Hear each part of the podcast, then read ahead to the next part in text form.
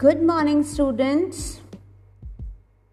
Today we are going to learn about descending numbers with me. So, what is descending order?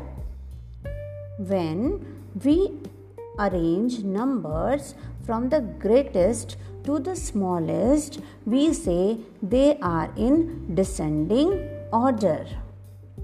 Now you have to think some numbers or you can write also.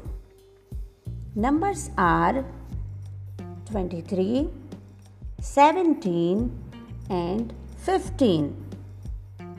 Let's arrange these numbers in descending order.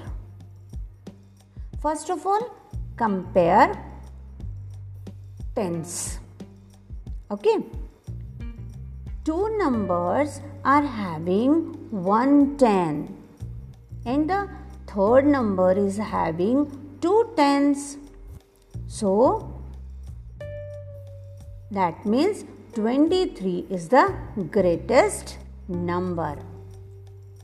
So you can write 23 first because the other two numbers are having 110. Now compare the other two numbers. Two numbers has 110. Okay.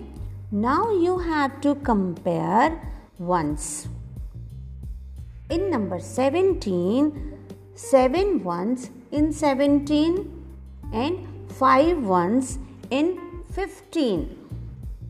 So that means if 7 ones in 17 that means this number is greater than 15 so after 23 you can write 17 and the last number is 15 that means when we compare between three numbers 23 17 and 15 so 23 is the greatest number and 15 is the smallest number so now you have to arrange numbers in descending order.